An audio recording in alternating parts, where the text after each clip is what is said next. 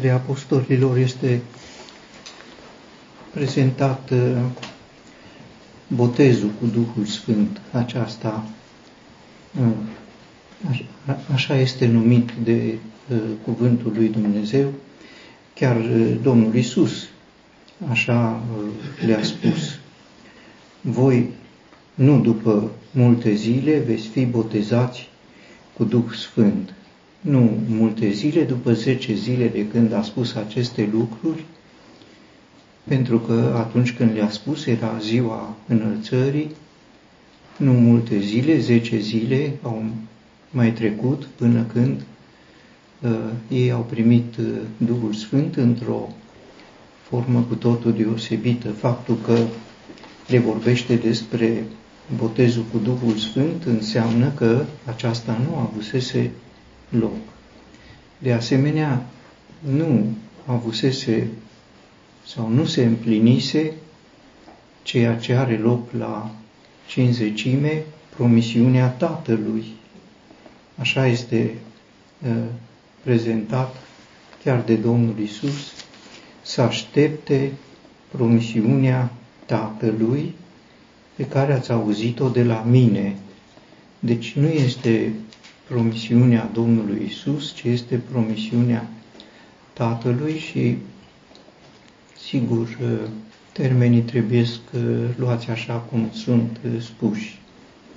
În uh, Vechiul Testament, uh, dominantă este promisiunea lui Dumnezeu, referitoare la trimiterea lui Mesia, Hristosul, Fiul lui Dumnezeu în Noul Testament dominantă este promisiunea Tatălui, iar aceasta se împlinește la 50 de zile de la învierea Domnului Isus sau 10 zile de la uh, înălțare. Duhul pe care li l-a dat în ziua învierii, deci cu 50 de zile în urmă față de ce s-a citit, era Duhul Sfânt pentru lucrarea care le stătea lor înainte. Ei erau, pe de o parte, foarte tulburați și Domnul Isus i-a salutat de două ori cu pace. Se pare că simplu salut care ar fi trebuit să le aducă liniște nu a fost de ajuns, n-au fost de ajuns nici rănile pe care li le-a arătat și cu asta străpunsă. Și atunci a suflat asupra lor și le-a spus, primiți Duh Sfânt. Ce rost avea Duhul Sfânt pe care li l-a dat, care nu e împlinirea promisiunii Tatălui? Avea rostul pe care Domnul Isus îl și spune, deci era necesar pentru lucrarea despre care vorbește El. Ce lucrare vorbește El? Și aici este o lucrare foarte concretă, și anume celor cărora le iertați păcatele, iertate le sunt. Aveau nevoie uh, de Duhul Sfânt ca să ierte pe cine să ierte? Să ierte pe iudeii care l-au răstignit pe Domnul Hristos. Sigur, ei erau foarte revoltați. Ce au făcut pentru uh, Domnul Isus, trăind trei ani și jumătate împreună și cunoscându-L, sigur, nu le era ușor că l-au răstignit ca un tâlhar și toată ființa lor era uh, uh, răzglătită față de această Uh, faptă pe care o făcuseră uh, iudei. Să știi că cel pe care l-au răstignit a fost învățător, ți-a fost domn, ai asistat tot timpul, ai mâncat împreună cu el, cum se spune. Și iată acum uh, toți îl consideră ca un tâlhar. Nu e ușor, nu e ușor. Să zicem unul dintre noi să fie dus dintr-o dată în piața publică și împroșcat cu noroi și ne-am revoltat cu toată ființa noastră. Aceasta era uh, durerea ucenicilor. Și Domnul Isus i-a văzut uh, cât sunt de încărcați. Domnul Isus n-a avut resentimente și cum știm, prima rugăciune a fost Tată iartă-i căci nu știu ce fac. Fără resentimente, iar faptul că n-a avut resentimente și n-a avut într-un mod real, i-a dat libertate de plină să regleze problema cu uh, Maria și cu Ioan, cu autoritate, o autoritate cerească, să uh, regleze problema tâlharului de pe cruce și a dat putere să își uh, urmeze drumul care era scris în Scriptură. Când sunt anumite resentimente, când uh, uh, suntem în situația că ne-am împovărat inima cu păcatele altora, nu împotriva noastră. N-au păcătuit față de ei, dar ei au luat asupra lor ce au făcut cu Domnul Isus pentru că era Domnul lor. Și Domnul Isus i-a văzut că erau așa de marcați de lucrul Noi nu ne dăm uh, seama, dar uh, Domnul Isus a văzut situația lor și uh, de ale și spune, primiți Duh Sfânt, nu o să puteți de la voi să-i iertați. Primiți Duh Sfânt și le veți ierta păcatele. Și dacă le veți ierta, iertatele sunt. Nu este vorba de iertarea în fața justiției divine, nu, ci este vorba de faptul că ei erau marcați de sentimente nepotrivite față de iudei, poate că ei erau îndreptățiți, dar Domnul Isus socotește că nu e potrivit să aibă ucenici care n-au iertat. El a iertat și ei n-au iertat. Și le-a dat Duhul Sfânt pentru uh, lucrul uh, acesta. Aș uh, adăuga că este uh, poate similar cu ce spunea Domnul Isus în uh, rugăciunea care ne-a învățat-o, uh, ne iartă nouă greșelile noastre, precum și noi iertăm greșiților noștri. Aveau și ei lucruri să-și reproșeze. Faptul că au plecat, atunci au plecat toți, au fugit toți. Faptul că Petru l-a tăgăduit de trei ori pe Domnul Isus, nu era un lucru ușor. Faptul că atunci când li s-a spus ca o mărturie puternică că a înviat Domnul Isus, ei n-au crezut, nu erau în comuniune cu Dumnezeu, pentru că erau marcați de propriile lor resentimente uh, și gânduri care se acuzau și acuzau. Este o expresie a Scripturii, învinovățind și învinovățindu-se condamnând și condamnându-se, pentru că atunci când condamn pe cineva, indirect te condamn și pe tine. Ei condamnau pe iudei și erau condamnați în cugetul lor de faptul că nu s-au purtat așa cum se cuvine față de Domnul Isus și niciunul dintre ei nu a avut o atitudine uh, potrivită din moment ce se spune atunci toți l-au părăsit și au fugit. În loc să fi plecat ă, cu demnitatea cu care au fost ă, eliberați de Domnul Isus, pentru că despărțirea a avut loc în grădina Ghețimani. Și acolo, cum știm, Domnul Isus, după ce au căzut la pământ cei care veniseră să-L ia, a spus, dacă mă căutați pe mine, lăsați pe aceștia să se ducă. Ce frumos ar fi trebuit să plece liniștiți, pașnic, cu demnitate, fără să fie acuzați că uh, sunt vinovați. Și nu erau vinovați de nimic. Iar Domnul Isus era ariergarda lor, era între ei și cei care veniseră să și ar fi protejat, dar ei ce au făcut? Au fugit. Cine fuge? Fuge un tâlhar, fuge un hoț, așa au fugit. Lucrurile astea par simple, dar înaintea cugetului lor, luminat, nu erau simple, se acuzau toți, apoi erau, Domnul Isus i-a mustrat în celelalte evanghelii, i-a mustrat pentru că n-au crezut pe cei care îl văzuseră înviat. Era seara, ultima arătare, cea de a patra care avusese loc, înainte de aceasta venise Maria și le spusese că a înviat Domnul. N-au crezut. Era femeie, era Magdalena, demonizată, a venit Petru, a înviat Domnul, nu l-au crezut nici pe el, sigur, un ucenic care a tăgăduit pe Domnul Isus, știau toți, nu l-au crezut.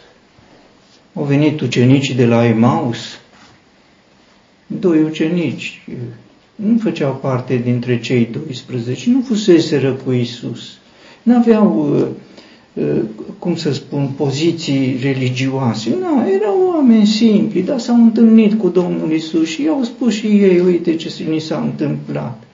Trei mărturii. Uh, cuvântul, în general, spune că două mărturii sunt de ajuns. Pentru viață, și cuvântul spune despre trei mărturii și aveau iată, patru martori din trei împrejurări care spuneau despre... N-au crezut niciuna dintre ele. De ce n-au crezut? Pentru că nu iertaseră și nu-și puteau ierta ce au făcut.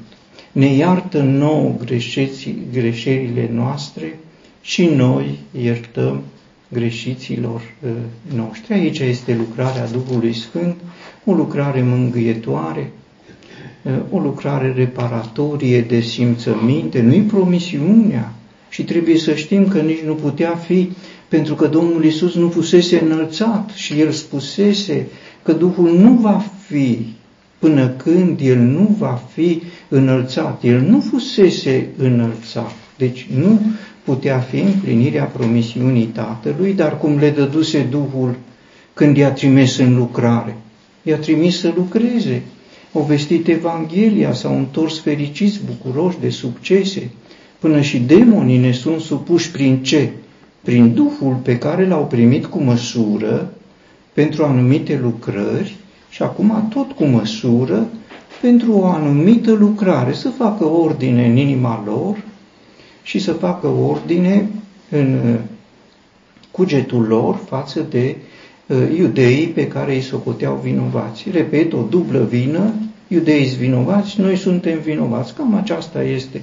De aia Domnul Iisus spune, ne iartă nouă și noi iertăm. Dacă nu iertați, este rugăciunea, cererea asupra căreia revine și spune, dacă nu iertați, nici Tatăl vostru nu vă va ierta nu iertați pe iudei, rămâneți și voi ne iertați, dacă nu iertați nu poți să crezi. Și ei nu puteau să creadă, aveau în fața lor martori, ă, evident, ai învierii, nu puteau să creadă pentru că avea păcatul, greșeala neiertat.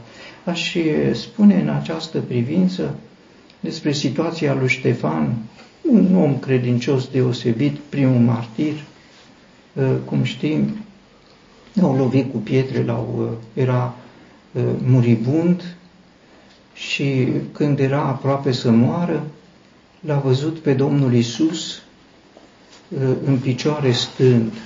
L-a văzut pe Isus. Este uh, impresionant.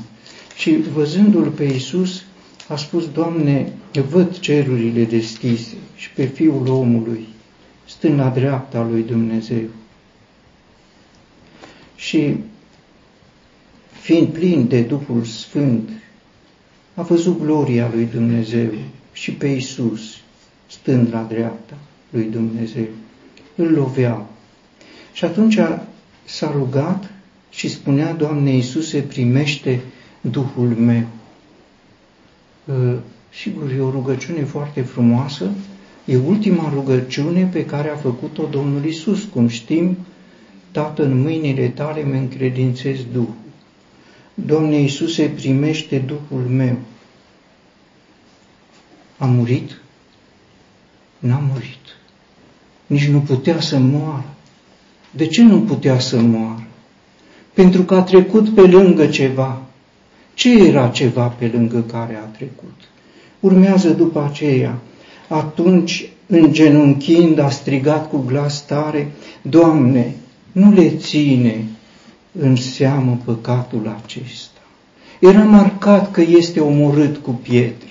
Eu nu, nu aș îndrăzni să spun că îi judeca sau că îi condamna, dar era marcat și nu putea să moară. A trecut pe lângă prima rugăciune a Domnului Isus și a rostit ultima rugăciune a Domnului Isus și a rămas acolo. Atunci a căzut în genunchi, a rostit rugăciunea care se cuvenea. Ce rugăciune? Asta de care i-a învățat Duhul Sfânt acum pe ucenici. Sigur, ei nu erau în această situație, dar erau și ei. De ce erau și ei? De ce au închis ușile? De ce au încuiat ușa? De frica iudeilor. De ce erau fricoși? Erau fricoși datorită cugetului care nu le dădea liniște. Când ești eliberat de mustrări de conștiință, când n-ai probleme de fel, nu încui ușa. Încui ușa când ești un hoț și ți se pare că vine un alt hoț. Vine hoțul pentru că ești tu hoț. Erau vinovați și îi considerau pe iudei vinovați și agresivi. Dar și ei erau agresivi. În fond, cine i-a tăiat urechea lui Marcus? Nu, Petru, unul din ucenici, pentru că Petru a spus, Doamne, să lovim, și n-a mai așteptat să audă cuvântul Domnului. A tăiat urechea simplu. Degeaba îmi spui tu, eu fac ce știu eu, ce... Când erai tânăr singur te încingeai, făceai ce vroiai. Când hai să îmbătrânești, o să vezi că e altfel. Acesta este Duhul pe care l-a dat ă, cu ocazia primei vizite, cu 50 de zile în urmă. Acum este botezul cu Duhul Sfânt este o manifestare publică, ă, o manifestare colectivă, o manifestare văzută, o manifestare auzită, o dublă mărturie a unei prezențe ă, deosebite a Duhului ă, Sfânt și este împlinirea promisiunii Tatălui Domnul și este dovada că Domnul Isus a parcurs toate cerurile. Ne întrebăm uneori de ce au trecut 10 zile între înălțare și coborârea Duhului Sfânt. Pentru că a trebuit să parcurgă toate cerurile, ca să umple toate cerurile. După ce au fost umplute toate cerurile, este umplută camera în care ei erau, pentru că așa se și spune, și-a umplut toată casa. Dar după ce a umplut toate cerurile, ca să umple toate cerurile, a trebuit să intre în cer și să se dea porunca din Psalmul 24, porți, ridicați-vă capetele ca să intre, dar era doar intrarea în cer. Sigur, noi zicem, erau lucrurile acestea, așa s-au desfășurat, dar este real că trebuia să fie înălțat în cea mai înaltă poziție, mai presus de toate cerurile ca să umple toate lucrurile, iar după aceea, iată, din prea plinul cerurilor se revarsă în camera în care se aflau. A fost întâi un buiet al unui suflu, așa spusese Domnul Isus. Vântul suflă încotro vrea și auzi buietul Așa spusese, așa este uh, prezentarea lui, uh, chiar de Domnul Isus, pentru primirea vieții eterne sau pentru nașterea din nou. Nașterea nu se petrece niciodată liniștit. Niciodată nu este un eveniment care să rămână liniștit.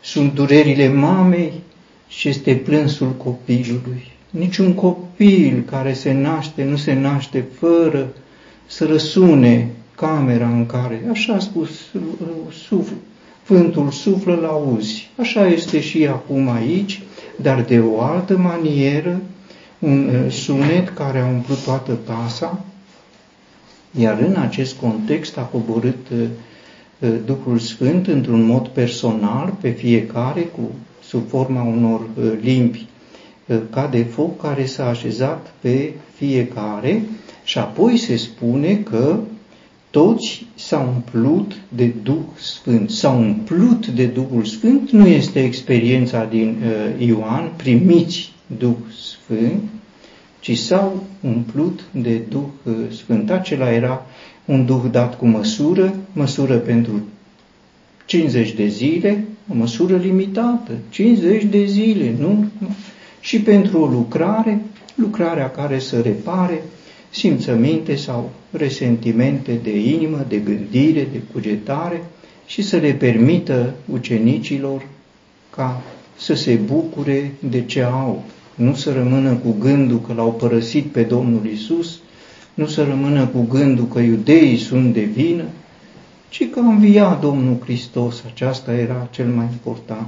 Apoi au început să vorbească cum le dădea Duhul Sfânt. Aceasta este cum le dădea Duhul Sfânt, nu de la ei, ci cum le dădea Duhul Sfânt. Sigur, uh, au fost toți impresionați că le vorbea fiecăruia în limba lui. Uh, aș face o uh, subliniere, nu erau limbi străine, ci erau dialecte străine. Toți vorbeau limba ebraică. Galileenii însă aveau un dialect al lor, dialectul galilean. Și i-au spus lui Petru, până și vorbirea ta te dă de gol că ești din Galileea, de acolo de unde era și Nazarinean. Că așa era dialectul galine, galilean.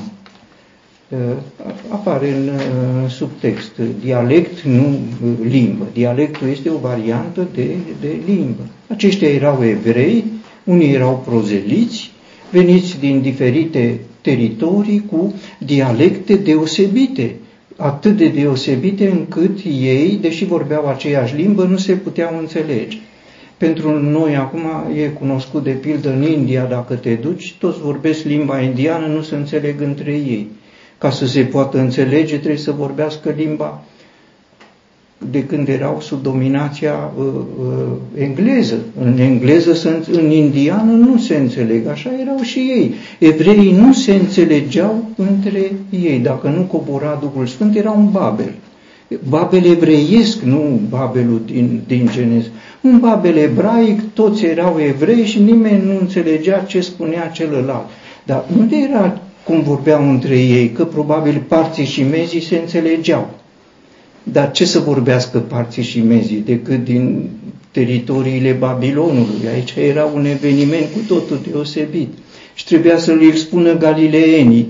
Galileenii cu o limbă ă, stâlcită, ebraică, stâlcită, neînțeleasă, cum să vorbe? Aici a venit Duhul Sfânt și fiecare se adapta dialectului celuilalt și vorbea. Ce vorbea? Lucrurile minunate ale lui Dumnezeu. Aceasta este conținutul. Vorbeau cum le dădea Duhul Sfânt și ce le dădea Duhul Sfânt, iar când vorbește Duhul Sfânt, nu vorbește lucruri comune, vorbește lucruri minunate ale lui Dumnezeu. Când este ceva comun, nu este vorbirea Duhului Sfânt. Nu spun ca să ne judecăm între noi, să, o spun ca să știm ce să așteptăm. Aceasta putem să așteptăm dacă este Duhul Sfânt al, al lui Dumnezeu, lucrurile minunate ale lui Dumnezeu. Sigur, unii erau uimiți, iar ceilalți au și uh, încadrat cu bajocură, sunt plini de must, așa a fost totdeauna și probabil că așa rămâne.